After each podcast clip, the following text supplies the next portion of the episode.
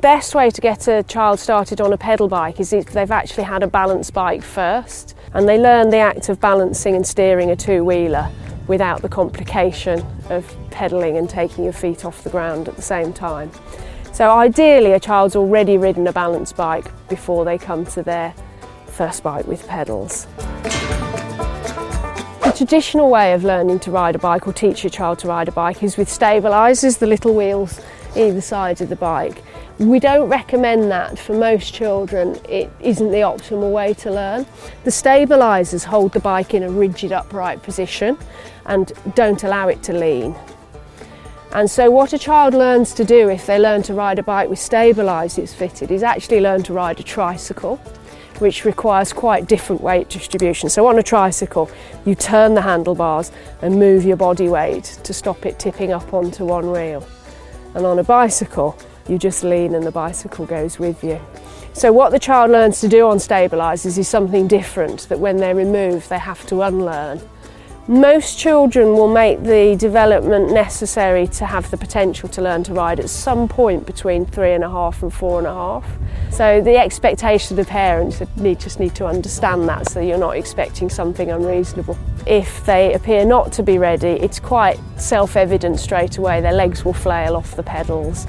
Um, they won't be finding their balance.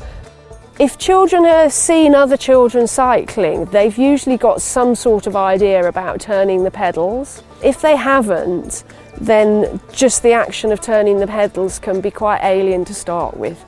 They are hardwired to learn how to walk and run, but we've invented cycling, so there's no genetic desire or understanding of how to do it. So sometimes that can mean maybe another adult holding the foot on the pedal and just tracing the circles to start with.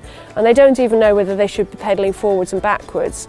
If they're ready to learn to ride, they will get the forward circular pattern of pedalling fairly quickly within a few minutes. If they're not ready, they don't grasp that bit and that's, that's the time to think, mm, yeah, we'll just leave this for a few weeks and we'll give it another go later. Before we start our first lesson, it's important to choose a suitable area. It's very tempting to go for soft grass when you've got a child because it makes for a softer landing, but it's actually much harder to learn to ride on. You're looking to get some momentum, rolling momentum for the bike because that's when it starts to balance more easily. And so a smooth tarmac surface and ideally a nice open space like we've got behind us so that the child's free to wobble and wander at will and learn how the bike responds to their body movements is ideal, obviously away from traffic and obstacles and relatively flat. Before we put the child on the bike, obviously you need a bike that's the right size. Too big is a real no-no. Too small isn't ideal, but it's better than too big. Um, and you need to set the saddle height initially so that the child can get the balls of their feet on the ground. It's tempting to go for flat feet because it feels safer with a child that's perhaps a bit anxious to start with, but that makes the pedalling action more difficult and the knees are coming up too high which then interferes with the steering and makes gaining balance in the early stages more difficult.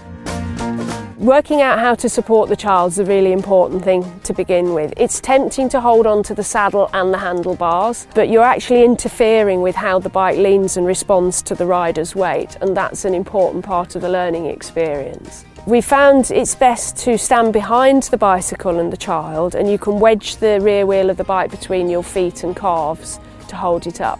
Support them under the armpits so they've got complete control and feel for the bike. It's easier for you because you don't have to bend over and as they get going you can gradually release your hold but have your hands in situ to catch a wobble that seems to be going out of control. And if they really have a, a violent wobble you can actually just pick the child up from the armpits and let the bicycle fall away and remove them from the spiky bits.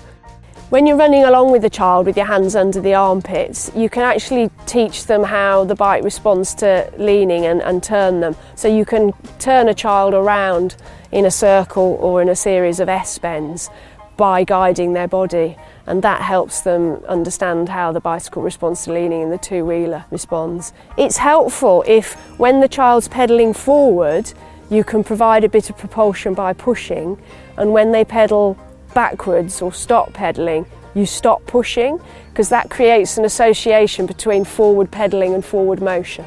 If they're ready to learn to ride, they will find their balance and be pedalling forward quite quickly, usually within one session, half an hour or so, and you can be running along ready to catch but not actually supporting the child and that's the first wow moment for parent and child usually. Getting the, the pedalling and balancing without supporting first is the, the best way to go about it and it gives some positive reinforcement for the child and a sense of having achieved something before moving on to the other, the other elements of it. You need to position the pedal in what we call the two o'clock position or in line with the down tube of the bike. It's best if you do that to begin with for the child and get them to put their foot on the top and explain to them that they need to push hard with that foot at the same time as push on the ground with the other leg. And it'll take quite a few practice goes to get that bit of coordination together. It's a bit more complicated than just riding. You can then show them how to put that pedal in the start position themselves by putting the foot under the pedal and lifting it into position. For stopping, it's sometimes easier to introduce the concept of the brakes without them actually riding, to get them to walk along with the bike and pull the levers on and feel that it stops and do that a few times and they will usually grab pretty hard um, which you don't want them to do when they're riding because they'll stop so suddenly that they might not get their feet down in time. You can then, while they're walking, encourage them to brake in a more controlled way by pulling the brakes gently or squeezing slowly. And once they seem to have the hang of that, then you can get them back on the bike and have a few goes with you there to catch them. And they'll usually get the braking right but not put their feet down, so then you have to then teach them that as it stops to get ready to put your feet down and they'll piece that lot together usually fairly quickly as well, but maybe not all in one session. You might need to try that over a few days or a few weekends to get them confident or confident enough for you not to be running alongside anymore. Every child's different, the point at which they're ready to learn to ride varies and I think particularly for keen cycling parents we're itching to get them going just be wary of turning it into a stressful experience for the child from translating your, your, your desire to have a, a champion cyclist at the age of three into a stressful experience for them. And just wait till they're ready and, and let them do it in their own time.